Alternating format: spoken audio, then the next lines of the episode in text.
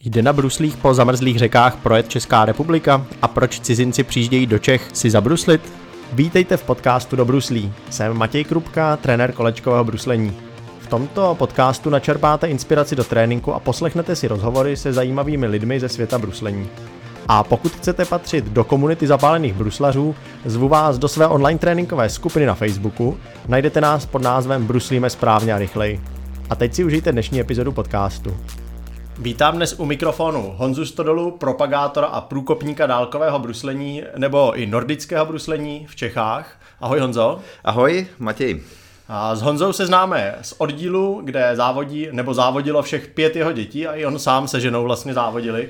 Takže je taková kompletní bruslařská rodina. Mou rodinu k nordickému bruslení nakonec taky přivedl a jízdy s ním jsou pro mě asi tím nejadrenalinovějším zážitkem na bruslích vůbec. Často mi okolí vlastně i říká, že hazarduju a že jsem blázen. Letos jsem byl s Honzou zatím jenom jednou a to bylo teď o víkendu. Projeli jsme nakonec tři nádrže, najezdili na nich přes 40 kilometrů. No ale kdybych k tomu ledu přišel sám, skálo pevně bych každému tvrdil, že na tom bruslit nejde a že to člověka neunese. Nakonec to ale šlo, čím to podle tebe Honzo bylo? No zaprvé teda musím říct, že kdykoliv jsme byli spolu, tak se nic nestalo a nestalo se vlastně nic eh, po mm, dlouhá léta. Eh, občas eh, má někdo nějakou menší nehodu, ale to se stává velmi zřídka. Oproti těm naježděným kilometrům jsme pořád jako na suchu. A když teda jako říkáš nehodu, tak co, podle, co je podle tebe nehoda? No nehoda znamená třeba, že někdo se propadne a nebo mm, případně nějak zápolí s tenkým ledem. Jo. Jo? A těch čistých propadů je relativně málo. E, potom se stává, že se třeba zakopne o nějak kousek eh, slabého ledu a to se pak řeší takovým fotbalovým způsobem, to určitě fotbalisti si, velmi dobře by s tím poradili, jakmile ucítí jakýkoliv kontakt, okamžitě jako skáčou a tím pádem, tím, tímto se dá vyváznout eh, z nebezpečné situace. Z toho třeba. propadu. Třeba. Z toho propadu, no, takže vlastně tohle to jsem třeba letos udělal dvakrát a v obou případech byla moje chyba, že jsem nesledoval let před sebou, prostě jel jsem jen tak, kochal jsem se, pan doktor se kochal a e, dopadlo to tak, že najednou jsem musel skočit, jo, ale Aha. zůstal jsem suchý. No a ty říkáš, že vlastně se mnou, když, se, když jsi byl Bruce, nebo když já spíš byl s tebou, takže se nic nestalo, tak teď, co jsme byli o víkendu, tak vlastně jeden tam byl uh, až pozadek ve vodě, druhý, druhý právě takhle jakoby proskočil včas ještě dál, tak to bylo podle tebe jako ještě, ještě bezpečný v rámci ježdění normální, jo? No to bylo úplně normální, protože vlastně ten dálkový plavec, který tam spadnul tak za zajímavě pozadím, tak eh, vyloženě les na led, eh, na který nikdo neleze. Jo. jo. to byla, nevím, prostě nejspíš si chtěl zaplavat, ale vlastně se mu to nakonec nepovedlo, protože skončil jenom s mokrým zadkem.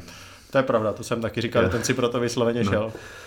Dobře, no a dneska si někde byl, nebo? nebo ne? Dneska ne, protože včera nasněžilo, takže dnes eh, ty ledy nebyly úplně ideální, ale hlavně jako v tuto chvíli, my jsme v Praze, teď spolu mluvíme a v Praze se bruslit nedá nikde, Eh, i sníh nesníh, prostě buď tu není led, nebo je velmi slabý, no a nemohl jsem nikam jet, protože přece jenom taky musím pracovat, nebo mám jiné povinnosti než bruslení. No dobrá. A teď vrátím se trošku do historie, protože, jak se říkal, ty jsi vlastně přivedl k tomu naší rodinu a mě. A kdo k tomu přivedl tebe? Kdy jsi začal? No, já jsem začal nějak sám, mě k tomu pravděpodobně nikdo nepřivedl, protože si pamatuju, že od malička jsem vždycky chtěl bruslit někam. Jo, kromě toho, že jsem hrál hokej, tak mě samozřejmě bavilo eh, se dostat někam dál, než kolem nějakého rybníka. Hmm. Eh, takže třeba si pamatuju, že jednou jsem podnikl výlet na náledí. To bylo prostě někdy v 70. letech napršelo mm-hmm.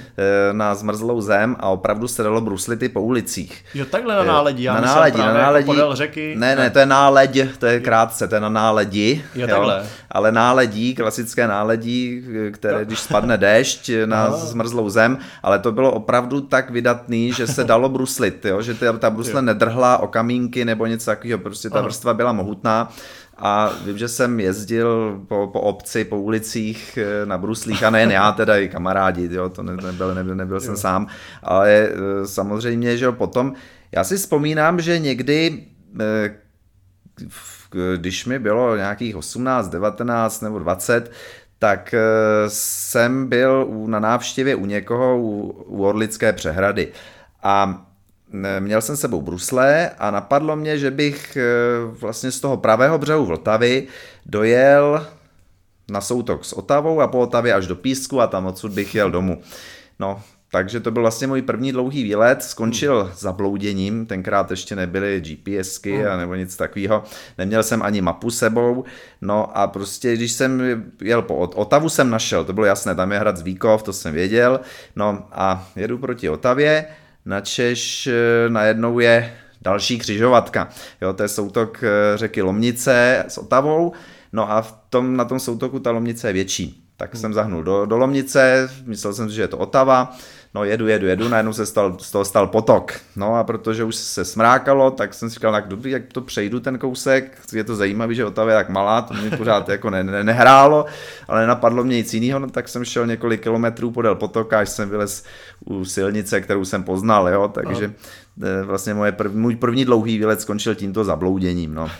A vidíš, to by mě nikdy nenapadlo, jako že v Čechách se dá přemýšlet o tom, jako dojet někam na bruslích. Jako z Holandska, tam právě tu historii jsem znal, že oni ty kanály takhle využívali, ale v Čechách pravda, že to už asi nebude dlouho teďko něco podobného, ale nápad je to hezký. To. No dá se, jako, dá se cestovat eh, i jako poměrně na dálku. E, třeba konkrétně, co máme projetý, je úsek Chvaletice Mělník po Laby. Hmm. Tam je teda nutné obcházet jezy, hmm. pokud teda by byla nějaká výjimečně drsná zima, tak by dali, se dali přelezat, což se nám tenkrát povedlo v několika případech, ale mnohé z těch jezů se museli obcházet. Jo? Ale jinak eh, právě se dá třeba tenhle úsek udělat, nebo eh, z Davle do Sázavy, do města Sázava, mm. možná i dál, ale to nemám najetý. Potom z Prahy hm, třeba do, no, do Nižboru po Berounce, po Lužnici to zatím se nikdy nepovedlo, máme ujetý úsek od soutoku s Vltavou do Bechyně. Mm. a pravděpodobně by šlo dojet nějakým způsobem poměrně divokým bruslením do tábora, ale z tábora potom už je ten tok mírnější, tak to už by šlo dojet vlastně až eh, téměř eh, k hranici, protože eh, tu část nad Veselým, nad Lužnicí projetou máme, teda po Zlaté stoce většinou, ale i třeba Nová řeka by šla jet, i části té staré, jo, takže Prostě, že ale po, každopádně po zlaté stoce tak by se také dalo jet, takže nic, i u nás se dá udělat výlet, možná i na několik dní. Jo. No takhle, takhle jako o tom vyprávíš, já trošku odbočím asi od připravených otázek, protože ano. mě to jako zaujalo. Uh, to zní, jak kdyby se prostě každou zimu dalo takhle jezdit, jak to je, nebo jako čekáš na to, až zamrzne celá řeka a je to jako řeknu jízdní, že opravdu se jako zabruslíš, nebo, nebo jsou to výlety právě pod té náledi, eh, kde spíš jako překonáváte ty překážky a jezy a, a takhle? No každá z těch řek, který jsem eh, jmenoval, kromě Labé, eh, má střídá úseky, které jsou klidné, mm, třeba jsou to vzdutí jezů, nebo hmm. peřeje, nebo prostě nějaké divočejší části. Eh, takže ta řeka je velmi rozmanitá. Jo? Třeba kousek, například ta Lužnice. Když se bruslí od soutoku s Vltavou, vlastně od třeba dejme tomu Stýna nad Vltavou, tak eh, ze začátku je to vlastně téměř stojí, stojatá voda, kde se bruslí na normálním hledu, let je po celé šíři. No a jak se vstoupá dál a dál k Bechyni, tak někde se, některá proudnější místa se musí přejíždět po té náledi. Náleď je Eh, vlastně let na kraji eh, jakékoliv vodní plochy, eh, hlavně na řekách, vzniká tak, že se vlastně kraje utvoří led, který potom jako je, se neustále přelívá buď směrem od řeky nebo směrem od břehu vodou, takže tím se vrství a vzniká velmi kompaktní a, a pevná deska ledu. Hm. Jo, někdy bývá ale úzká, takže po řekách je lepší jezdit s vůlkama. Jo, že projedeš jako soupaš. Ano, ano, jsou paša třeba někdy po jedné brusli, protože někdy ta náleť má třeba jenom několik centimetrů. Aha. Eh, samozřejmě může se stát, že se utrhne, ale většinou se to nestává. Když mrzne a prostě, že je ta, už jsme poznali, že ta náleť jako je dostatečně silná, tak se potom dá postupovat eh, poměrně spolehlivě dál. No, místo, kde, které, které projec nejde, tak je potřeba obejít. Jo. No a potom zase se přijede třeba k jezu a dál potom je zase klidnější část a tak dále. Takhle se to střídá víceméně pořád. No. Na Laby, na Laby, tam to je víceméně stojatá voda pořád, eh, takže, nebo stojatá jako voda, která teče málo, takže ten let je po celý šíři. Hmm. No a, je to pro každýho nebo ne? Takhle jako, protože já ti znám jako spíš, eh, já bych tě nazval extremistou v tomhle, že vlezeš na všechno možný, ale jako jak moc je to bezpečný na té řece? No, o těch řekách, o kterých jsem mluvil, tak eh, tam až tolik nebezpečí nehrozí, protože většinou, zvláště když se pohybujeme po náledi, eh, tak tam je hloubka, eh, která většinou nepřesahuje lidskou postavu a většinou to je tak po kolena nebo po pás, takže tam bych řekl, že to nebezpečné není. Nedovedu si představit třeba Dunaj v Maďarsku nebo prostě nakonec i v Rakousku. Eh, to už je poměrně mohutná řeka, která teče a také zamrzá, takže třeba propadnutí se v, v tekoucím Dunaji může být problém, ale to neznám, jako to, ten, tenhle případ neznám, takovouhle velikou mohutnou řeku v podstatě neznám, nebo nevím, jak eh, se to chová, ale ty naše menší řeky, eh, tam vlastně člověk jenom zvlhne a nemělo by se nic dalšího stát, takže tam jde o to, že prostě nejsou hluboké. Jo. Jo. No dobře, a já jsem si teda pak na tohle konto jako mě napadlo, jestli to je ten rozdíl mezi nordickým bruslením a takovým tím, že si jde lidi, jako, jdou lidi zabruslit na rybník. Jak, bys to, jak to vnímáš ty, jako nordický a dálkový bruslení? V čem se liší od toho, že si obuješ Kanady a jdeš si zajezdit, když opravdu jako pevně zamrzne rybník eh, tady v horní, horní dolní? Když si obuju Kanady nebo krasobrusle, tak eh, jsem omezen tím ledem, na kterém bruslím, třeba jedním rybníkem. Eh, když bych chtěl, jako například v Třeboňské pánvi, je prostě jeden rybník vedle druhého, někdy bývají oddělené vlastně jenom třeba několika metrovou hrází nebo nějakým dalším jako rozdělením, tak eh, s těmi Kanadami jako je to problém, protože v nich jedna, která nejde chodit, tak když se z nich chodí po zemi, tak se tupí. Jo. Eh, u nordických bruslí je velmi jednoduché odepnout a přejít a zase zapnout a bruslit dál. Takže to je jeden rozdíl. Další rozdíl je, že hokejové brusle a krasobrusle jsou točivé brusle, prostě ty brusle jsou eh, udělané, konstruované tak, aby se v nich zatáčelo na malém prostoru a sprintovalo, brzdilo, eh, když to nordické brusle jsou podobné rychlobruslím, takže těm spíš vyhovuje cesta do dály. Eh, a rozdíl je, když jede člověk na Kanadách s někým, dejme tomu stejné výkonnosti na nordických bruslích, tak ten eh, na Kanadách se výrazně víc nadře, aby jel stejnou rychlostí například, jo, protože to ty brusle eh, nordické jedou lépe do dálky. Samozřejmě zase se s nimi hůř točí, ale nicméně hokejové zápasy na nordických bruslích už jsme také absolvovali, eh, jde to, ale nedá se to samozřejmě srovnat s hokejovými bruslemi. To je pravda, to si pamatuju, s Prokopem jsme na Šeberáku takhle hráli a No. Máš určitou výhodu v rychlosti, ale pak manévruješ trošku hůř než ostatní. Přesně tak, no, nebo ty starty na nordických bruslích jsou pomalejší než na, na, na, na, na, na hokejových. No. To je jasný.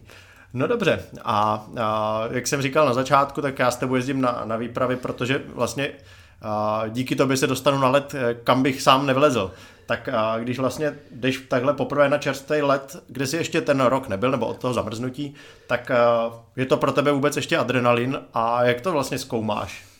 Tak já to nedělám ani kvůli tomu adrenalinu, já docela uvítám, když tam jde někdo přede mnou, takže eh, vůbec mi nevadí jet za někým nebo jet eh, po eh, ledě, který nedávno někdo vyzkoušel. Ale Matěj, jak říkáš o tom, že třeba na ledě, na kterém jsem nebyl, ne, na kterém nikdo nebyl o toho zamrznutí, ale já na led vstupuju vždycky tak, že si ho ověřím, nebo že si ho nějakým způsobem snažím proskoumat, jak to opravdu je. Stalo se nám nám, myslím, že dva roky, před dvěma lety, eh, že jsme jeli po Orlické přehradě, konkrétně teda po té otavské části směrem proti proudu. A Pořád jsme ještě byli na vzdutí, tenkrát to nebylo vypuštěné jako teď eh, ty poslední dva roky, eh, tak jsem sledoval stopy některých známých, o kterých jsem věděl, že tam jsou, že tam byli den přede mnou. Hmm. No a jedeme, jedeme a najednou slyším, že ten let praská. A jako začal praskat hodně, tak jsme zbystřili, no a začali jsme ho teda zkoumat, jak na tom je. Zjistili jsme, že ten let je opravdu tenký. No a tak jsme teda přejeli na kraj a jeli jsme po ledě, který ležel, nebo po krách, které ležely na, na břehu. Jo, což tady jsme se propadnout nikam nemohli, hmm. ale není to tak úplně komfortní. No a postupovali jsme dál podle plánu. No a najednou ty stopy těch bruslařů, které tam byly den před námi, končily ve vodě. Hmm. No, vysvětlení je jednoduché, protože eh, vlastně, že ta řeka teče, že vlastně na konci vzdutí se potkává tekoucí voda s tou stojatou. No, může jenom tě přerušit, ano. vzdutí je, je co? Ne, vzdutí je jako, že voda nahromaděná za přehradou. Je jako, takhle, jo, jo. jo to, je, to je vlastně voda, kterou, která je zadržovaná přehradou. Jo, takhle, já myslím, že to je něco od ledu. Právě jako... Ne, ne, ne, ne, to jako s ledem nemá nic společného, jo. to je jako termín z uh, vody. Vodohospodářství. Uh, vodohospodářský. termín, dejme tomu, zdutí přehrady je mm. prostě uh, ta voda, která je nějakým způsobem zvýšená přehradou. Jo, jo, okay. A někde prostě končí, a tam třeba je teče ta řeka. Takže tohle no. bylo místo, eh, kde skončilo vzdutí a tekla řeka. No a vzhledem k tomu, že eh, teklo víc vody, byla trošku obleva, eh, ale nebylo vyloženě vedro, že by, že by let tál, ale prostě tím, jak ta voda tekla a tekla poměrně prudce, tak během toho jednoho dne ten let tak eh, jako změnila nebo zkrátila o několik set metrů hmm. a tu část, po které jsme ještě jeli a která nás začala varovat tím praskáním, eh, byla zeslabená tím proudem vody pod tím. Hmm. Takže vlastně jako není, není možné se spolehat na nějaké stopy třeba den předem nebo tak. Samozřejmě, když vidím před sebou někoho jet, tak tomu můžu ještě jakž tak švěřit. Jo ale eh, když eh, třeba jsou to stopy, které jsou den a více starší, staré, nebo když ten led prostě že ne, ne, někdy byl, že na ním někdo bruslil eh, někdy dříve, neznamená, že bude v tuhle chvíli použitelný, prostě proskoumat si to vždycky. Ale hlavně jsem chtěl říct, já tam nelezu kvůli adrenalinu, lezu tam kvůli bruslení, kvůli že, krajině, zajímavým pohledům, protože z ledu vlastně pohled na krajinu je úplně jiný než eh, z čeho jiného, protože po vodě chodit neumíme, eh, z loďky, z nějaké kánoe nebo kajaku je ten pohled jiný, prostě je to zajímavá věc, ale prostě adrenalin zrovna nutně nepotřebuju. Aha, vidíš to, to já jsem si myslel, že jo, že jako zatím jdeš, že jako svým životním přístupem mi tak připadá, že jako by si proto šel, a, ale jo, jako pravdu, pravda, že na tom odlíku je to jako jedinečný, no, to vidět z toho ledu, no. No a ještě, ještě jsem se ptal, jak vlastně to zkoumáš, teda když tam jdeš na nějaký neznámý let, když tam nikdo před tebou takhle nevěl, tak eh, jak to, jak to testuješ? No já jsem vlastně se několik let jezdil do, do Švédska, kde jsem se setkával s certifikovanými ledovými vůdci a ti testují led tak, že používají jako tyč, která se podobá eh, hůlce na běžecké lyžování, ale je pevnější a má velmi jako ostrý hrot, jako oce, ocelový ostrý hrot. A to je vlastně tyč, která je přímo určená na zkoumání ledu. Eh, oni tuto tyč jako zaráží do ledu a podle toho, jak klesne nebo jak snadno prorazí ten led, eh, zjistí, jak je ten led silný.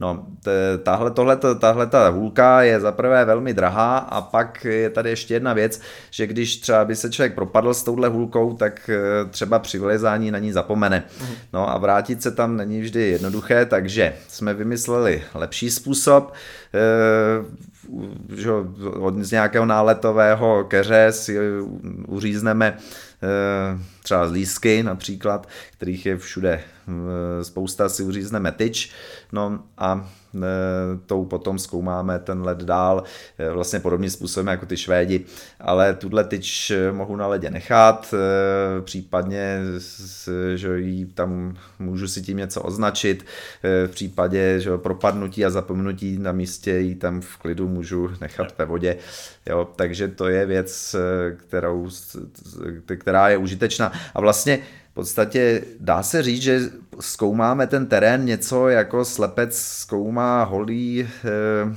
cestu, kterou se pohybuje, tak vlastně když bruslím, tak eh, nemám moc šancí vidět, jaký ten let je přede mnou. A eh, ta vlastně styčí se můžu přesvědčit. Samozřejmě, když se bruslí mnoho kilometrů nebo mnoho desítek kilometrů, tak eh, pak už jsem jede po nějaké zkušenosti, ale víceméně ze začátku eh, si ten let právě takhle osahám, oťukám, abych věděl, jak na tom je. No a pak už jenom sleduju, jestli došlo k nějaké změně.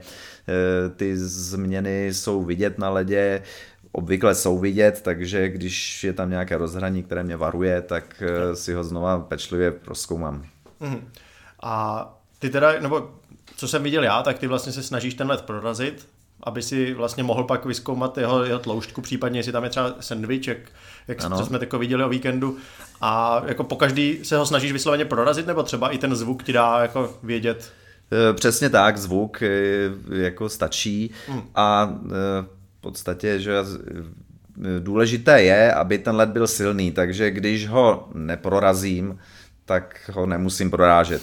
Eh, je důležité vědět, jestli jsme na ledě, který má 3 cm, nebo 5 cm, nebo 6 cm, nebo 7, eh, no a dál už se to moc prorazit nedá, takže to už vlastně se dostávám do situace, kdy to prorážet nepotřebuju. Jo. jo prostě pokud ten led eh, dá takovou odezvu, že vidím, že je silnější, než jsem schopen prorazit, tak už vlastně mě ta tloušťka nějak nezajímá. Mm. Jo, zajímají mě právě ty, ty tloušky, které se blíží kritickým hodnotám, eh, protože eh, ne vždycky máme touhu se vykoupat. dobře. A ty si vlastně, bo ty říkáš, jako když ho prorazíš a jako viděl jsem i, že je hodně velký rozdíl v tom, jakou máš právě na to tu tyč, že já jsem třeba si vzal takovou, která dost pružila a tím jsem neprorazil, jako, nebo potřeboval jsem největší úsilí, tak jako když takhle nás lidi slyší, uh, jak bys jim to jako přiblížil, jakou silou do toho jako chceš uh, mlátit, abys to byl schopen prorazit, nebo aby si řekl, tak to už neprorazím? No tak jako jednoduché, teď, teď mluvíme vážně, takže e, důležité je si tu tyč skalibrovat. Mm. E, když vstup, než vstupuju na led, tak napřed, abych ten první krok neskončil ve vodě, tak si ze břehu prostě poťukám ten led, zjistím, jak to je. A to vlastně je ta první kalibrace, že prostě, že když mám e, třeba lehkou tyč nebo tenkou tyč, e, nebo prostě nějaký opravdu těžký, silný klacek, tak prostě do toho nějakým způsobem udeřím, zjistím vizuálně, jak je ten led silný, no a dál postupuju teda podle situace, když je slabý, jdu jinam, když je dostatečně silný, jdu dál a takhle. Tímhle tím způsobem si vlastně skalibruju tu tyč, takže vím, eh, jak to, eh, jak, jak, jakou, jak, jakou silou mohu nebo musím udeřit, abych prorazil led, který třeba má, už se blíží k té kritické hodnotě. No a jinak eh, celku nedávno jsme teprve zjistili, jak vlastně zůstat eh, při tomhle eh, zkoumání ledu vždy v bezpečí. Hmm. Takže když se dá na velmi tenký led, je potřeba si vzít velmi lehkou a vlastně že, pružnou tyč třeba, která ten let neprorazí, protože když si vezmu velk, těžkou tyč, tak ta to prorazí velmi snadno. No, teď jsem samozřejmě vážně nemluvil, jak si dokážete představit, ale je to, to je spíš jako legrace, eh, protože vlastně důležité je zjistit, na čem opravdu jsme. Ale když tou eh, tenkou tyčí nebo lehkou tyčí neprorazím, tak se mohu cítit bezpečněji, teda samozřejmě teď v uvozovkách. Jo, takže pokud se chceš trošku ošálit, tak si vezmeš Přesně ten cheatič, abys tomu víc věřil. No, no dobře. A, a ty už jsi teda jako zmiňoval, že tebe jako nebaví ten adrenalin, ale baví tě brusit na takovém tam jako tvrdým ledě, kdy už prostě třeba na Lipně, že jo, tam tu magistrálu otvírají, když to má 15 cm. Baví tě na tom jezdit, nebo i tě baví právě to, že jako ho musíš zkoumat a jako mě nevadí let, jakože eh, loni jsem se zúčastnil etapového závodu bruslerského na Bajkalu, tam byl let eh, přibližně 3 čtvrtě metru, takže i na to mě velmi bavilo bruslit. Mhm. Bohužel teda loni se tam stalo velmi, jako, nebo teda velmi neobvyklá věc, že většina celého Bajkalu byla pokrytá přimrzlým sněhem, protože že taky tam měli na Sibiři loni byly vyšší teploty, než jsou zvyklí a prostě došlo k nějakému sněžení za téměř nulové teploty, takže ten sníh, který normálně se odfouká z, z té plochy, tak byl vlhký, takže zůstal ležet a přimrznul, takže se tam brusilo poměrně špatně. Ale nicméně nevadí mi bruslit na 3 čtvrtě metrovém ledu, to je docela příjemné, protože nemusím se starat o to, jestli tam eh, se propadnu nebo ne. Eh, I když teda byli jsme instruováni pořadateli, že propadnout se může člověk i na takovémhle ledu, takže vlastně to je naše zásadní pravidlo bruslařské, že prostě vždy se počítá s tím, vždy se počítá s tím, že se mohu propadnout. Prostě i když jsem na 3 čtvrtě metrovém ledu, i když jsem na 3 cm, prostě vždy počítám s tím, že se mohu propadnout. No, Umíš si představit tu situaci, kdy se takhle tvrdý let, nebo takhle tlustý let, jako řeknu rozsype, aby se propadl člověk? No, on se nepropadne samozřejmě ten tři čtvrtě metrový, no. ale i v tři čtvrtě metrovém eh, ledu může být nějaká anomálie. Eh, například právě i v Bajkalu jsou třeba bubliny bahenního plynu, mm.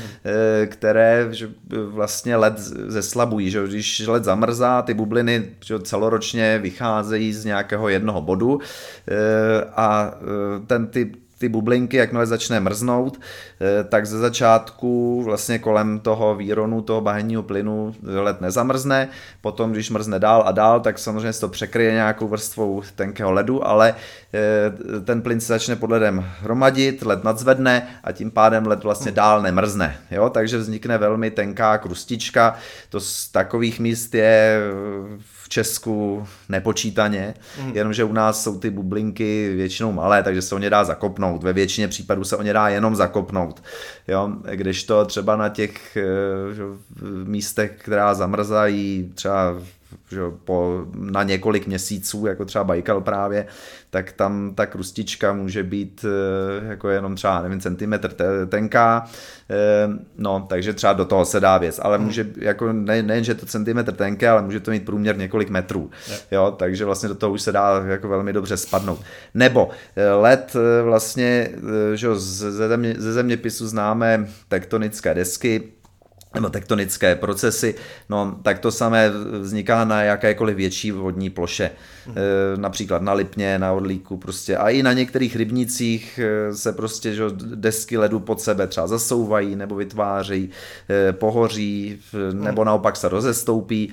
Prostě toto vzniká i na Bajkalu ve, ve velkém, takže může se stát, že když člověk nedává pozor, že může vjet do místa, které se nedávno otevřelo, nestačilo to zamrznout, dá se tam spadnout. Jo, takže, i, i, takže vlastně všude, všude na tenkém i na tlustém ledě je potřeba dávat jednak pozor a jednak jako počítat s propadnutím. No dobře. A, a když jsi mluvil o těch bublinách, to jsou teda ty, ty jevy, jak eh, občas zapalujete vlastně led, že jo, jak to říká. Ano, ano, přesně jo. tak, jako jasně. To, to je vlastně metan, že jo, bahenní plyn je, je metan, eh, který se dá snadno zapálit eh, a v případě, když se najdou nějaká, nějaké větší bubliny, tak se na nich dá třeba uvařit kafe. no dobrá. A, a já jsem takhle byl jednou bruslit na, na Balatonu ano. a tam právě byly takovéhle jako velký překryvy. A já jsem to jako tenkrát neměl jsem tolik zkušeností a hrozně jsem se toho bál, protože jsem nevěděl právě, když jedna, jedna deska se jakoby zasouvá pod druhou. A na druhou stranu jsem pak viděl tvé videa, jak tohle v pohodě přejíždíš, přeskakuješ a vlastně se to vůbec nebojíš. Tak jak tohle třeba jako oskoušet, protože tam byla voda vlastně na tom, na tom ledě, takže jsem se no. bál tam zajet a už jsem nevěděl, jak k tomuhle přistupuješ, nebo víš, že ten let předtím a zatím bude stejný, nebo jak to máš? No většinou záleží samozřejmě na situaci, ale tohle to nepřejíždím bez hlavě. Ehm, je velmi běžně, prostě se přijede k takovéhle prasklině a e, je potřeba zjistit, jestli teda jako třeba se to dá přeskočit, nebo se to dá přejet mhm. a, a hlavně jestli je dostatečně silný led zatím. No a k tomu slouží právě ten náš klacek. Ne. Problém je, pokud se na tu druhou stranu nedošáhne. No tak potom se musí volit nějaké jiné metody nebo prostě to zkusit podle zkušenosti, ale obvykle led zas nebývá tak zrádný, aby eh, jako byl naprosto nepředvídatelný, takže eh, při nějakém porovnání té jedné a druhé strany se obvykle najde místo, kde to jde eh, poměrně snadno překonat. Jo. Jo, ale samozřejmě jsou místa, kde je problém, že třeba právě jako u nás na těch větších přehradách, na všech větších přehradách tyhle ty praskliny vznikají. No a někdy je potřeba jet velmi dlouho, než se najde místo, kde je ta prasklina možná hmm. překonat. A dokonce jsou i praskliny třeba právě na Lipně, když mrzne dlouho a ještě se tam dá bruslit, že je potřeba tu prasklinu obejít úplně po břehu. Hmm. Jo, že prostě nejde překonat nikde. Hmm. Jo, takové věci jsou a když překonat jde, tak je to zábavné, jako většinou se to dá přeskočit eh, a eh, No a to je jako celku že jo, efektní, jako, že, jak, jako, že se mnozí přesvědčí, ale jako nevždy, nevždy, nevždy, nevždy a každá ta prskna se dá překonat. Hmm. To jsem právě bojoval s tím, no, že jsem se bál, jako, jak to bude na druhé straně, když jsem tam nedošáhl. A jako zkušenost nebo tu jistotu, že to tam bude podobný, to jsem fakt neměl. Dobrý. A když vlastně takhle si i mluvil třeba o tom, jak jste byli na tom Orlíku, že vlastně během jedné noci se tam změnily ty podmínky na tolik, že už to nešlo, tak je to jako častý, že během noci se to změní, nebo když třeba i během dne může začít svítit slunce, tak jak rychle se vlastně z bezpečného ledu může stát ten nebezpečný, kde už jako ani neunese člověka? No velmi rychle. Já si pamatuju, že třeba před 20 lety byl dokonce snad, jestli to bylo začátkem dubna nebo koncem eh, března, zamrzlý šeberák v Praze. Jo? A e, já jsem na něj chodil vždycky třeba před prací si ráno zabruslit a e, vyrazil jsem tam teda i takhle, jakože někdy opravdu v tomto jako už jaře, už, už to bylo na jaře a e, brusil jsem tam jako v podstatě ještě za, za tmy nebo jo, za, za svítání.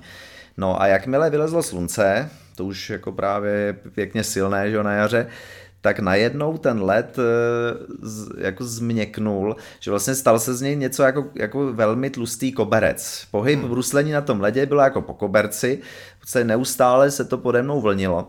A v momentě, kdy jsem se zastavil, tak ten led začal klesat a vlastně úplně se jako rozpo, rozestupovat pode mnou. Ten led je tvořen takovými jehličkami, jako tento led na jaře, eh, když do něj svítí slunce, je vlastně jako se rozpadá na e, svislé jehličky. Hmm. Eh, jo, je to velmi jako hezký, hezký na pohled ale bruslení na tom v podstatě znamená, že člověk jako na tom bruslit nemůže. Může na tom bruslit právě za mrazu, třeba když je mrazivá noc, tak se vůbec nic neděje, prostě se na to normálně. Najednou prostě vyjde sluníčko a během třeba půl hodiny se z toho stane vlastně tenhle ten měkký koberec, který se třeba rozestoupí, no a plave se s těmi, hlič, s těmi hličkami. Mně se tenkrát podařilo se z toho dostat včas, hmm. ale jednou, ale udělal jsem na tom nějaký experiment, to zase bylo pro změnu ve Vídni, na starém Dunaji, to bylo taky na jaře, jako, nebo už jako v astronomickém jaře, e, tam jsem vyloženě úmyslně zkoušel, jak dlouho to vydrží. Ten let měl minimálně 15 cm všude, jo, ale jak e, postupoval čas a svítilo slunce, tak se právě tyhle ty jehličky začaly rozestupovat, e, až prostě jsem tam skončil v tom ledě a vlastně, ale to bylo úmyslné, to bylo úmyslné hmm. ponoření, ale jak už je to pěkně dlouho, ale prostě snažil jsem se zjistit, jak až to dopadne. A vzhledem k tomu, že to slunce svítilo, bylo teplo, tak vůbec nebyl problém potom vylézt a vyždímat a vlastně hmm. jako pokračovat dál. Ale ne bruslení, protože to už nešlo. Jo. Já si u tohle umím představit, že tam může být pak problém asi při vylejzání, že to víc jako drolí, ne, pod tebou, když se snažíš, a no, to sam... takhle jako ten rozestupující se jehličky let, tak asi se to pak bude víc lámat. Ano, že? ano, samozřejmě, no, tak jako, že musí se pro, proplavat i tímhle, no. vlastně, že snažím se vylézt na, tu, na, na, na, ten, na ten let, odkud jsem přišel, přijel na bruslích, no a prostě on se většinou rozestoupí nebo rozpadne na ty jehličky, no tak buď se dostanu ke břehu, tam vlastně v té Vídni to bylo to, bylo, to byl úsek, kde bylo 10-15 metrů ke břehu, mm. tak vím, že jsem se na let zpátky nedostal, musel jsem se dostat na břeh, protože vlastně ten let už byl tak důkladně jako rozsypaný, eh, že jediná cesta byla prostě si prolamovat dál a dál cestu. Mm. No, takhle mně to přijde jako, že většina lidí by řekla, že jsi blázen, že si tam šel přímo se vykoupat a že si musel vlastně prolámat si cestu až na břeh. Uh, ty vnímáš bruslení jako na, na takovýchhle plochách jako nebezpečný nebo ne? No, ne, nevnímám ho jako nebezpečné, protože počítám, jako už jsem zmínil z začátku, počítám vždy s tím, že se mohu vykoupat. S tím je potřeba počítat a e, potom při jako určitých, jako, že, kdo umí, kdo umí dobře plavat, tak by neměl mít problém se dostat eh, z jakékoliv eh, stojaté vody. Už jsem tady zmiňoval třeba jako velké řeky, třeba Dunaj, který zamrzá eh, v místech, kde už je jako to mohutná řeka, která teče, takže tam přesně nevím, jak by se to chovalo, s tím zkušenosti nemám, ale na těch víceméně stojatých vodách vyplavání je bezproblémové. Hmm. A proč se teda podle tebe lidi utopí občas? No, tam může být několik, eh, to je, je potřeba vždycky každý případ eh, pokud možno analyzovat eh, a vědět o něm co nejvíc. Ale jeden z, jedna z věcí, která se dá velmi snadno vylepšit, je nevylézat z toho ledu v poloze na stojato. Eh, když se spadne do vody, do, nebo do zamr, prolomí se že v zamrzlém ledu člověk, tak vždycky to je zkušenost mnoha letá, eh, mnoha případů, jak cvičných, tak eh, ne, neplánovaných proboření, že zůstanou suchá ramena. Prostě oblečený člověk zůstane ve vodě tak, že má stále suchá ramena. Hmm. Ta voda ho nadnáší a v tuhle chvíli e, má tendenci se snažit dostat na led, takže vlastně jako ve stoje se na něj snaží vytáhnout rukama. Ale to nejde, ono to ze začátku jde velmi snadno, protože ta voda, prostě těleso ponořené v kapalině, tak je chvíli nadlehčováno, jenže pak zase jako nas, nas, na, nastává to, e, že nasáklé oblečení zase na vzduchu je těžké, takže e, se nemůže vyhoupnout na ten led. Pokud si člověk opravdu lehne na vodu, jako při plavání, a teď myslím jako při správném plavání, mm. čili že nohy, paty jsou vlastně na hladině eh, a celé tělo leží vodorovně na hladině, tak tímto způsobem se vyplave v podstatě jako to dělají tučňáci, jako to dělají tuleni.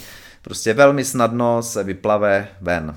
Jo? Hmm. A tento způsob jsem si vyzkoušel, nacvičil a pokud eh, ho všichni udělají, vlastně nemusí to ani nějak extra cvičit, prostě pokud jako eh, člověk ví, že si má lehnout na, na, na vodu nebo na, na částečně na vodu, částečně na led, tak se z toho velmi snadno dostane. Samozřejmě, jak už jsme mluvili, někdy se ten led prolamuje dál, tak si člověk takhle vytváří cestičku hmm. až do místa, kde ten led je silnější. No. Jo. A ty jsi mluvil i o cvičných vlastně propadnutích. Já jsem se ještě nepropadl nikdy, takže bych tam byl až po ramena, jenom jako po pás, takže to jsem neměl z toho takový zážitek. A ty, když jsi poprvé propadl, tak to bylo umyslně nebo, nebo právě To bylo náhodou? cvičné, to jo. bylo cvičné, když eh, právě při vydání knihy na bruslích Českou republikou, já myslím, že to bylo 2005, Eh, tak jsme právě dělali jako při křtu té knihy jsme udělali cvičný propad a to byl vlastně můj, moje první propadnutí. Mm. Vylézal jsem z toho v podstatě jenom s teoretickými znalostmi eh, a šlo to. Jo. Od té doby jsem se propadl několikrát cvičně a Myslím, že jenom asi dvakrát nebo třikrát to byla jako nehoda nebo neplánované propadnutí a e, tam e, a po každé jako tenhle ten postup fungoval. Mm. A vlastně, jak si říkal, že se nepropadl, tak vlastně ty, ty lidi, s kterými bruslím často a které si taky potkal, tak mnoho z nich vlastně jako potom mi říkalo, hele, já jsem se ještě nepropad, já to chci prostě zkusit, já to chci zažít. A potom, když se propadli, tak prostě opravdu měli radost, že už to mají za sebou, že už jako vlastně jsou pasováni na, dejme tomu dálkové bruslaře, i když e, není to nezbytné, jo, to opravdu není potřeba, ale víceméně všichni potom nějak tak jako toužili a by měli radost, že vlastně už to, už to, už to zažili. Jo, no. to, to máš pravdu, že tenhle pocit v sobě asi mám taky trochu, no. No dobrý. A, a myslíš si, že to takhle jako člověk eh, si to má nejdřív jako zkusit i třeba pod nějakým dohledem, nebo, nebo je v pohodě, když právě takhle tu teorii si jako nastuduješ, máš pak i nějaký ty bodce k tomu a je tam třeba někdo jako kdo by ti mohl hodit lano, ale je to jako neplánovaný, nebo je dobrý fakt si to zkusit uh, právě s nějakým odborníkem? No vzhledem k tomu, že teď eh, vlastně polovina národa jsou otužilci, to opravdu otužilectví jako bruslař vidím, protože vlastně prostě na každé vodní ploše vždycky potkám otužilce. Jo? Oni vždycky říkají, jdu za nima, já říkám, jdou oni za mnou, takže takovýmhle způsobem se tam špičkujeme a e, takže víceméně dnes e, jako si to může vyzkoušet poměrně každý, protože do té studené vody e, leze opravdu obrovské množství lidí. Nicméně, jo, když někdo má zem, tak co zkusí, ale důležité je, jako si pamatovat, že být na propadnutí připraven, to znamená, jako vím, že se mohu propadnout a není to nic tragického. Potom, eh, když ideální je, když už se jeden propadne, aby ho ty ostatní třeba vyfotili, eh, udělali si nějakou legraci, on si udělal tu legraci s nima, eh, prostě uklidnil se. Uklidnění hmm. toho člověka, který je ve vodě, je nezbytné. Jo. Hmm. Eh, po tom uklidnění se zorientuje, zjistí, jestli bude vyplavávat třeba ke břehu, nebo jestli se vrátí jako do toho směru, odkud přijel, prostě zkrátka, kde to je v tuhle chvíli jako lepší, no a potom vlastně se položí na vodu a vyplave. Hmm. Jo, takže eh, to si myslím, že když toto si každý zapamatuje, tak eh, se nemusí ničeho bát. Hmm. Ale je to potřeba dodržet a speciálně je potřeba dodržet to, eh, že, že, že, že přitom v té vodě se nedělá žádná panika. A neměli by dělat ani ty, co jsou zrovna na suchu, jo? protože když eh, panikaří ty na suchu, tak vlastně zblázní toho, co je hmm. ve vodě. Prostě všichni si z toho dělají legraci, uklidní se a maximálně ty, ty, co jsou na břehu, teda nebo na suchu, tak mohou začít připravovat náhradní oblečení, aby až ten vylez, co vyleze, tak aby jako mu mohli pomoct eh, se převlít, převléci. No dobře. A, takhle, jak jsi to vlastně popsal, tak fakt mi přijde, že to jako není tak hrozný, takže skoro si říkám, jestli neudělat nějakou výzvu pro lidi, kteří rádi chodí bruslit a zároveň se otužujou, tak ať si to fakt jdou vyzkoušet. Třeba jako v oblečení skočit do vody a vylézt ven, i třeba bez bruslí, protože to už zase takový rozdíl nutně být nemusí. Že by to možná mohlo být jako dobrá osvěta pro ty lidi, kteří o tom někdy uvažovali a teď se vlastně otužují, protože se do té vody nebojí skočit, že jo? No já bych ještě, jako když už by se to dělalo nějak takhle jako výzva, tak by bylo lepší, aby tam vždycky byla trošku nějaká záchytná třeba jako, že někdo, kdo by toho dotyčného mohl vylovit, pokud by se mu nedařilo. Jo, protože e, jako je, je možné, nebo určitě se může, jeho nehoda se vždycky může stát, jako, že, hmm. když známe to, že, že prostě pokud se může stát nějaký, nějaký průšvih, tak se stane. E, no a e, tohle to se stalo třeba loni jsme bruslili na malé přehradě v Řesník, ta je u Želivy a bylo to v době, kdy ta přitékající želivka byla nezamrzlá a vlastně voda, která byla zadržená přehradou, tak ten led byl poměrně silný.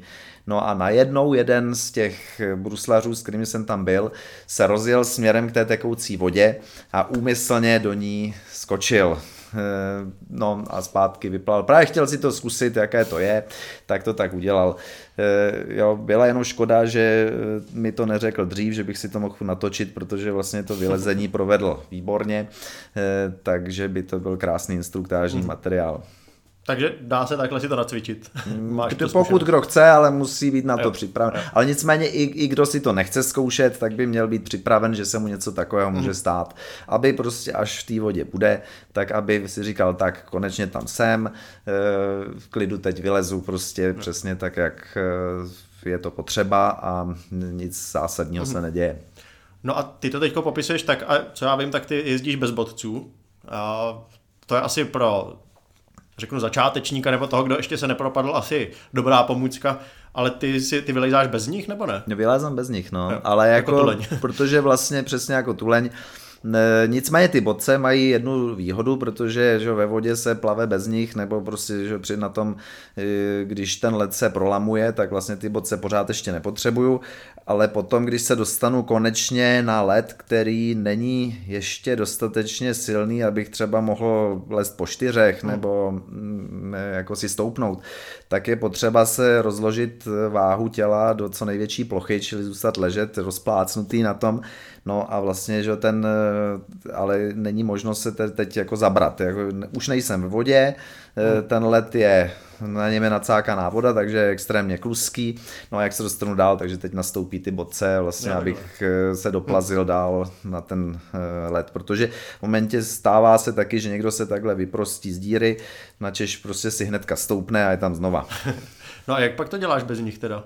No, bez nich to dělám tak, že eh, jako buď se teda, že přece jenom nějak plazím, ale hlavní jako důležitá věc v tomto případě je, že vlastně se kutálí sudy. Aha. Jo, no to je vyproštění, v podstatě to není můj nápad, eh, tak to vlastně instruují eh, v Americe, protože že tam, když lidé jdou do, do, do divoké přírody, tak je tam spousta řek a potoků, eh, takže na, na, na výletech, kdy vlastně nemají žádnou jako snahu ani bruslit nebo se pohybovat po ledě, tak přece jenom třeba musí přejít nějaký hmm. jako zamrzlý tok, no a stane se, že se tam propadnou, takže vlastně toto je styl vylézání, když člověk nic nemá.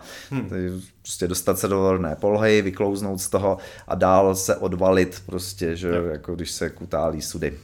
Vidíš, to mě nenapadlo, asi to jako... No ale je to, je to, to je ta metodika, metodika, kterou mám nastudovanou e, právě jako z Ameriky, protože tam e, jako pravděpodobně Rusové to dělají stejně, protože že na Sibiři nebo na mnoha místech Ruska, tak, te, takéž, tak též je potřeba brodit, jo, že prostě v, v těchto těch velkých zemích, kde jsou rozsáhlé plochy bez infrastruktury, tak e, se často může spadnout do vody. Jo.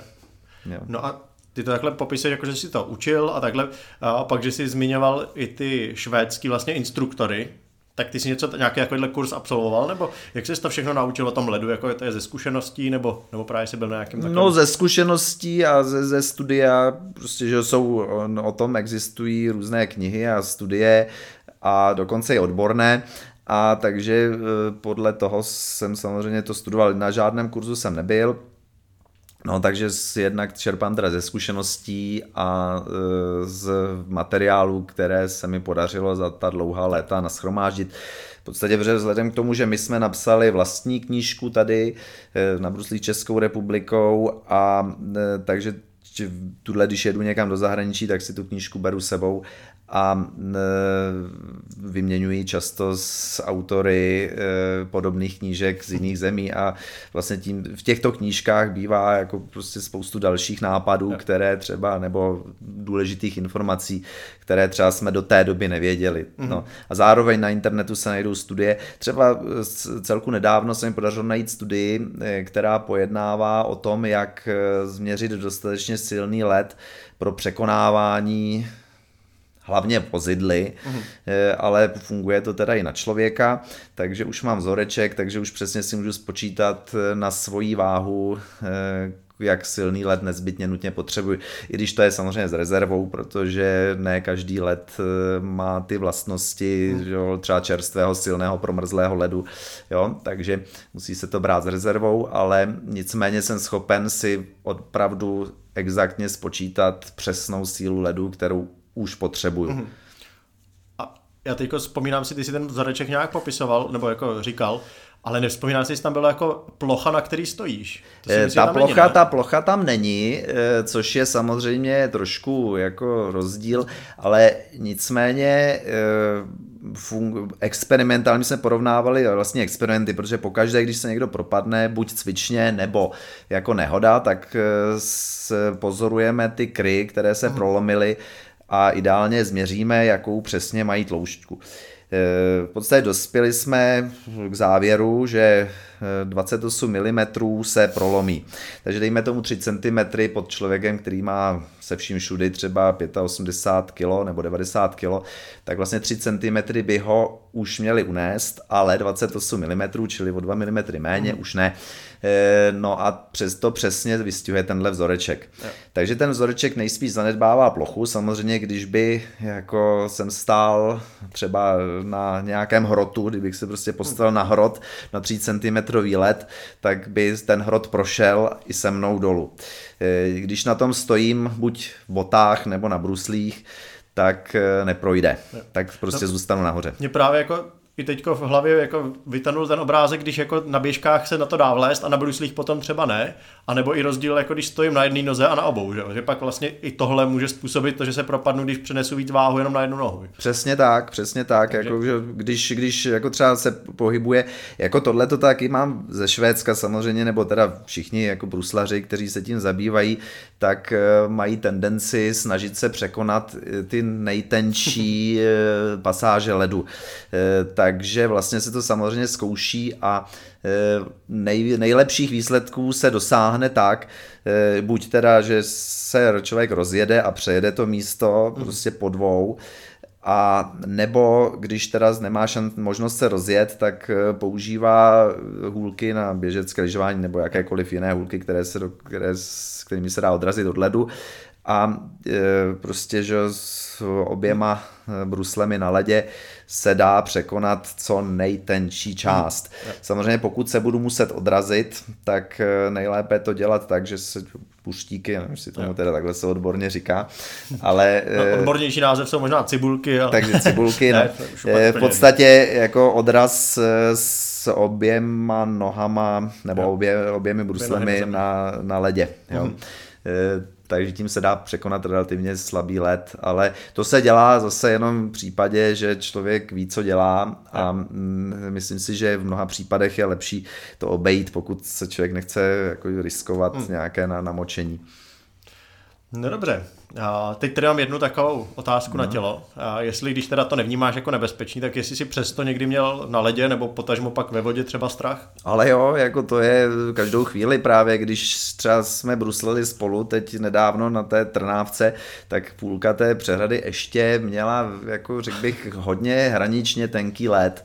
Eh, bruslili jsme vám dlouho, nikomu se nic nestalo, prostě nikdo se nepropad ale e, když jsme tam jako projížděli a najednou prostě to začalo jako praskat víc, nebo prostě začaly se objevat varovné signály, tak e, samozřejmě v tu chvíli jako cítím nějaký strach nebo prostě takový nekom, nekomfortní pocit, jo, takže to je pořád, to jako není, že, že bych jako tam jezdil a prostě říkal jsem jako v pohodě úplně, že jo. Jediný, jediný, že počítám s tím, že třeba prostě když tam spadnu, tak zase vylezu, jo, ale jako strach samozřejmě jo, prostě teď se mi tam nechce, jo. jako. Takže spíš jako nepříjemný pocit, že se můžeš propadnout, i když víš, co tě čeká.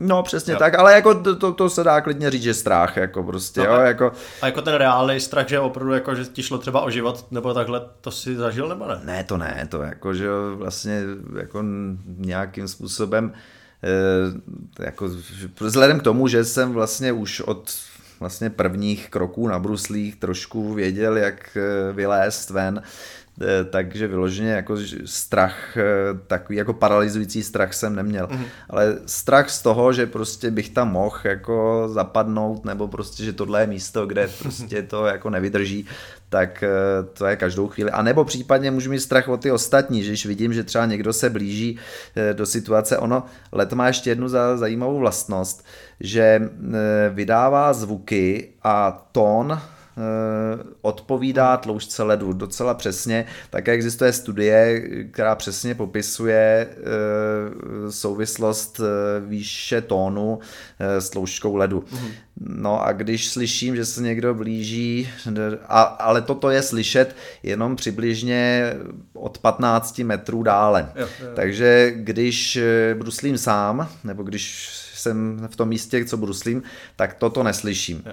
Ale slyším to, když třeba jede že nějaký můj parťák, jede třeba 15 metrů přede mnou nebo někde vedle mě, tak už přesně slyším, eh, na jak přibližně tlustém ledu je. Mm-hmm. A když se najednou začne prudce zvyšovat, tak jako mám strach třeba, že tam zapadne. Jo, prostě tak v tu chvíli to je taky jako věc eh, trošku strachu, jako ne vyloženě paniky, ale prostě jako i, i, tak, i takhle mám strach, když vidím, že někdo se blíží do takového, do, do takové situace. Mhm. Jo. jo, jako naprosto to chápu a uh, docela jsem to jako vnímal, když jsem právě viděl, jako jak tam kolikrát vy pokoušíte právě ty okraje, kde už je voda a zkoušíte kam až se dá dojít, tak No. Na jednu stranu čekám, až tam zahučíte, protože to chci nafilmovat a jako zasměju se vám, ale Uh, jo, mám z toho respekt taky, no. Ale v tomhle případě, když jsme to opravdu jako zkoušeli přejíždět třeba, tak tam jako o nic nejde, tam víme, co děláme, mm. že prostě může se stát, že tam jako někdo vletí, že jako nakonec se stalo tomu našemu kolegovi dálkovému plavci, eh, že tam spadnul zadkem krásně, jo, a, ale dostal se velmi snadno ven. Eh, tak ale to, to spíš se mluvil o tom, že prostě jedeme někam, nějakým směrem, třeba že na výlet, buď po řece nebo po nějaké větší ploš, vodní ploše, no a najednou pod někým, kdo je prostě že v té vzdálenosti, kdy už je slyšet e, ta odezva ledu, tak e, vlastně pod ním najednou to začne jako zpívat víc, než e, jako je zdrávo, tak v tu chvíli prostě mě trošku jí má strach. No. Jo. To je něco jiného, když tam, když si někdo dělá vyloženě z blbosti, že jo, a jezdí po místech, kde se propadnout může, nebo chce dokonce, tak to nechávám být, ale prostě když jedeme vyloženě na výlet a začne něco takhle jako vyloženě zvyšovat to. Nakonec jsem to zažil už několikrát, že ten člověk se propadl ve skutečnosti a to je vlastně ten, ten zvuk je jasný, hmm. takže jako tam už, už to jako uchem poznám, eh, kdy už je pozdě, No ale samozřejmě, když ještě není pozdě a zaslechneme to, tak to dotyčného se snažíme varovat, jo. No, jo, prostě, že tón se zvyšuje, no. čili prostě dávej pozor, nebo prostě, že je opravdu vysoký, prostě snaž se nějak uniknout. Jo. No dobrá, tak uh, to je teďko z té stránky jako bezpečnosti nebo i těch zážitků s tímhle. Hmm. Uh, teďko možná ještě taková jako spíš pozvánka pro ostatní.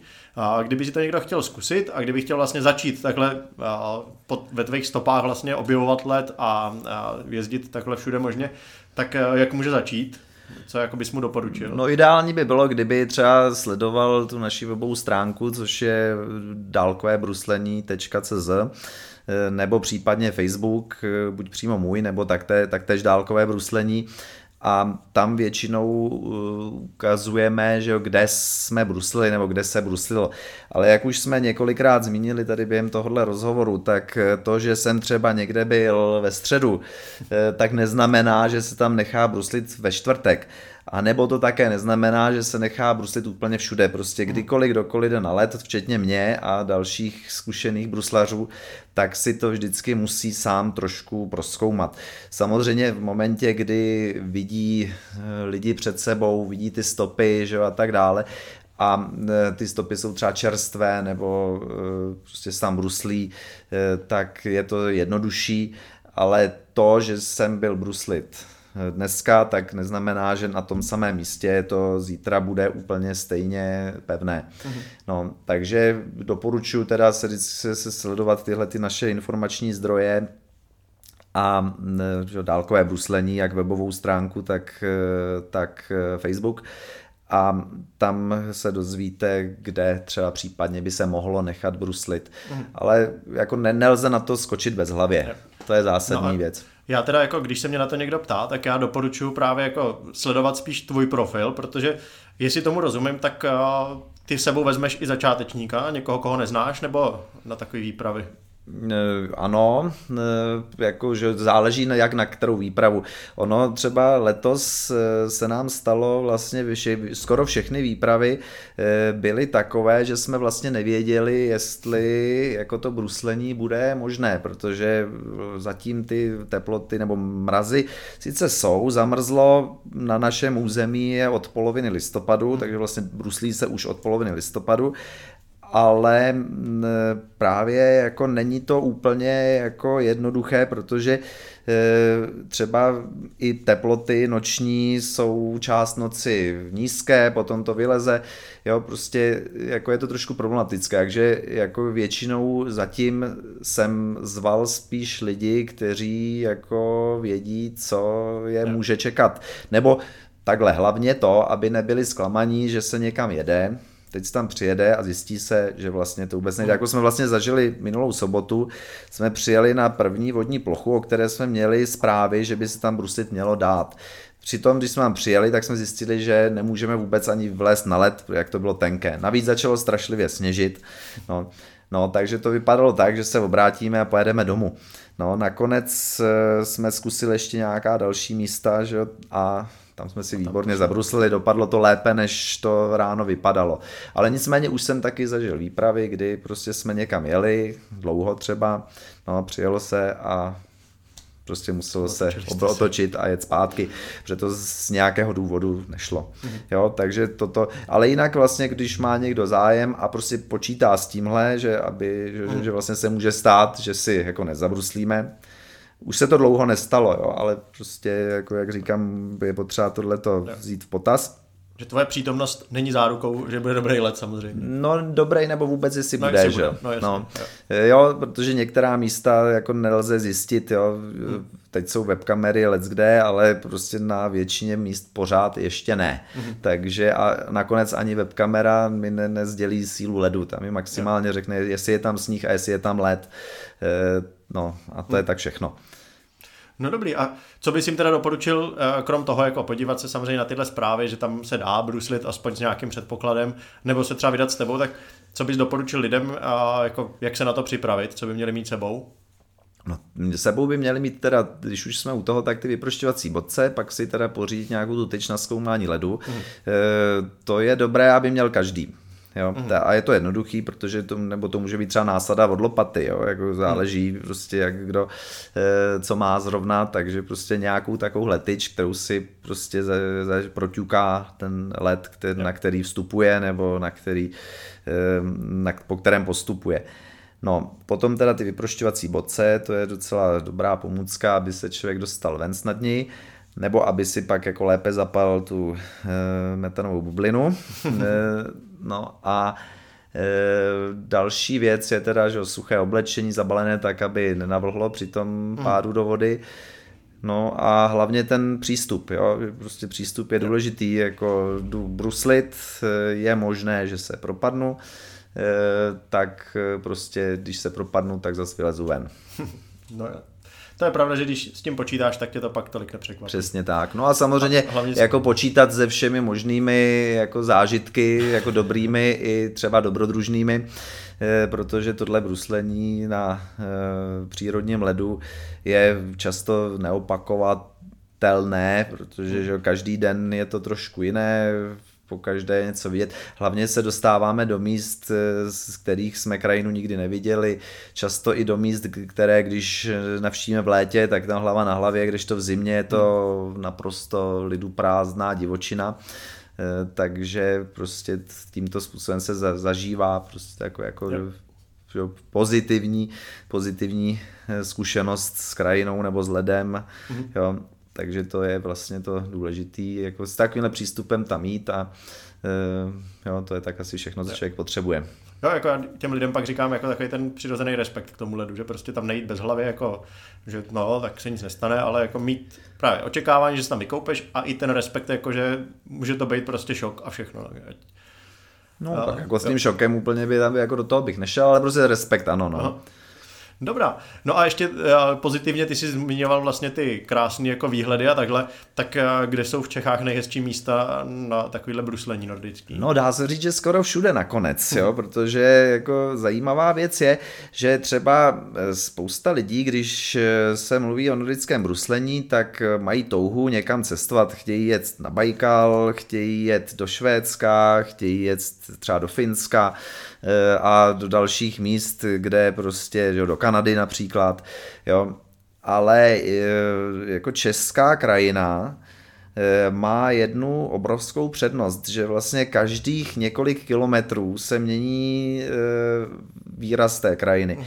Vlastně jako každá vodní plocha je jiná, každá řeka prostě projí, prochází různými oblastmi, Eh, takže to není jednotvárné. Já jsem loni vlastně projel určitou část Bajkalu, poměrně velkou, během toho závodu a vlastně jsem vnímal, že je to vlastně jednotvárné, že vlastně, že když se po tom jezeru bruslí, tak vlastně vidím pořád víceméně stejný břeh, jo, nebo když se dostanu daleko do břehu, od břehu, tak vlastně vidím už jenom jako led a nějaký, nějaké obrysy břehu, možná někde jako na, na, na jednom nebo druhém břehu nebo někde.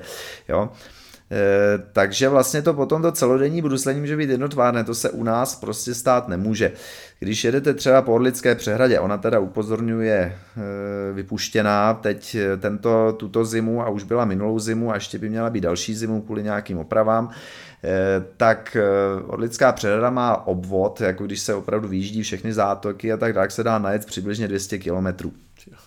A vlastně jako nejen, že teda jako tam se pozoruje různá příroda, ale jsou tam, je tam spoustu různých technických památek nebo zajímavostí, že mostů, tam je tam pět mostů, eh, potom různé pozůstatky třeba staveb eh, z doby, kdy eh, vlastně tam nebyla přehrada, potom jsou tam že dva krásné hrady nebo zámky, Eh, jo, a další a další věci, takže to je jako velmi zajímavé, co se týče, co se týče jako rozmanitosti. Mm-hmm. To samé, když se třeba postupuje po laby, tak eh, tam jsou že, k vidění že, města že, nebo že, lidské, lidská díla, ale i přírodní, že se, že, dá se tam zajíždět eh, do eh, buď teda pískoven, které byly udělány uměle, nebo do původního toku, do, do částí původního toku Labe. Jo. Takže vlastně neustále máme něco jiného u sebe. Mm. Jo. A mm, tohle platí třeba, já nevím, pro Slabskou přehradu že na Vltavě, ta zamrzá teda méně často, ale nicméně jednou za čas se to tak podaří. No, tak tež velmi rozmanitá, rozmanitá oblast, že vlastně každá ta řeka, nebo jak jsem zmiňoval Lužnici, třeba takový více výlet po víceméně skoro celé Lužnici, tak se projíždí různý typ krajiny, spoustu měst, eh, které že, s různými zajímavými stavbami a památkami. Jo? A tohle vlastně se dá zažít v podstatě jenom u nás. Samozřejmě asi i v Rakousku a v Německu a tak dále, ale u nás ještě jako zdá se, že je víc vodních ploch, buď jsou tady velké rybníky nebo soustavy rybníků, eh, jo, kde se dá vlastně třeba celý den jezdit. Třeba například u Třeboně jsme za jeden den projeli 27 rybníků s tím, že e, jsme u toho nachodili maximálně jeden kilometr, hmm. což byly přechody mezi jednotlivými rybníky, prostě že jsme z rybníka na rybník, opravdu. Jo. A e, možná i méně než kilometr, to jsme tenkrát neměli hmm. naměřené, ale prostě jako a byli jsme na 27 rybnících taktéž, zajímavé, některé byly malé, že počítám do toho i velmi malé tůňky, jo, jako, že, jo, takže tohle je, tohle je ta, právě ta rozmanitost, kterou najdeme vlastně málo kde, možná dokonce nikde. Hmm. Jo? jo, to je pravda. Jediné, co my nemáme, eh, je mořský led, který třeba je ve Finsku, že ve Švédsku, eh, v Rusku teoreticky taky, ale na tom severu přece jenom jako tam se moc eh, ne, nechodí, nejezdí a nakonec ani nebruslí. Takže jako třeba let na Baltském moři tam se bruslí běžně, jako Švédi, Finové, eh, tam bruslí rádi a hodně, ale tak to je jediný, co nemáme, ale jinak máme všechno a daleko víc než všude jinde, hmm. domnívám se. Jo, je pravda, že jsme jednou na jedné výpravě potkali Švédy, co přijeli naopak do Čech sem za nordickým bruslením. Takže... Přesně tak, jako je se, cizinci sem rádi jezdí, já jsem mm. loni, loni sem přijeli právě si zabruslit, dokonce i z Ameriky, že jo, Švédi sem jezdí běžně, Holanděné taky, jo, prostě kdo, kdo, kdo může nebo kdo tady je a rád bruslí, tak myslím si, že u nás si zabruslí velmi dobře právě kvůli té rozmanitosti, mm. že prostě při celodenním výletu se rozhodně nebudete při bruslení nudit. Jo. No a, a když to takhle popsal, tak to zní jako prostě skvěle. A co bylo pro tebe jako by to nejvíc, ten nejhezčí bruslařský zážitek? No těch bylo samozřejmě víc, ale že například právě že Orlická přehrada jako celek, eh, potom právě sjíždění různých těch řek, a jako jedna taková jako věc, kterou jako se mi podařila zatím jenom jednou, ale není to nic zácného. Hmm. To je e, Prielom Hornádu e, na Slovensku. Je to průjezd slovenským rájem. A pro nás to vypadá jako velká exotika, ale nicméně místní tam bruslí pořád. Já když jsem tam přijel, tak jsem vlastně postupoval od Spišské Nové Vsi a myslel jsem si, že tam budu sám a dokonce to byly pracovní den, takže to, no a najednou začali, vidím bruslaře, jak jsem se ho rychle vyfotil, ha, bruslař, jo. No a potom další a další a další a pak jsem zjistil, že opravdu tam byly stovky lidí. No a seznámil jsem se s nějakými místními lidmi, že, kteří říkají, že se tam bruslí každý rok, teda samozřejmě může se stát, že někdy ne, nejsou podmínky, jo, ale že je to velmi známý bruslařský rajon, ale je to extrémně krásné, mm. protože že projet si slovenský ráj na bruslích eh, je jako opravdu zážitek, takže dejme tomu, to může být ten jako nejhezčí zážitek, tak nějak jako na Slovensku, jo, a tím u nás jako těch je jako nesčetně mnoho, a jako dá se říct, že vyloženě jako zklamání z bruslení, pokud se dalo bruslit, eh, u mě nikdy nenastalo. Jo, v žádném místě. Jo, právě to protože všude je to jiné. A jak říkám, Orlická přehrada potom, že v podstatě jakákoliv řeka je zajímavá, třeba ta řeka Sázava. Jo, je, je to samozřejmě náročnější bruslení, protože se střídají úseky, které jsou klidné s těmi peřejnatými a ty peřejnaté jako je někdy těžké překonat, nebo se musí dokonce obcházet. Mm.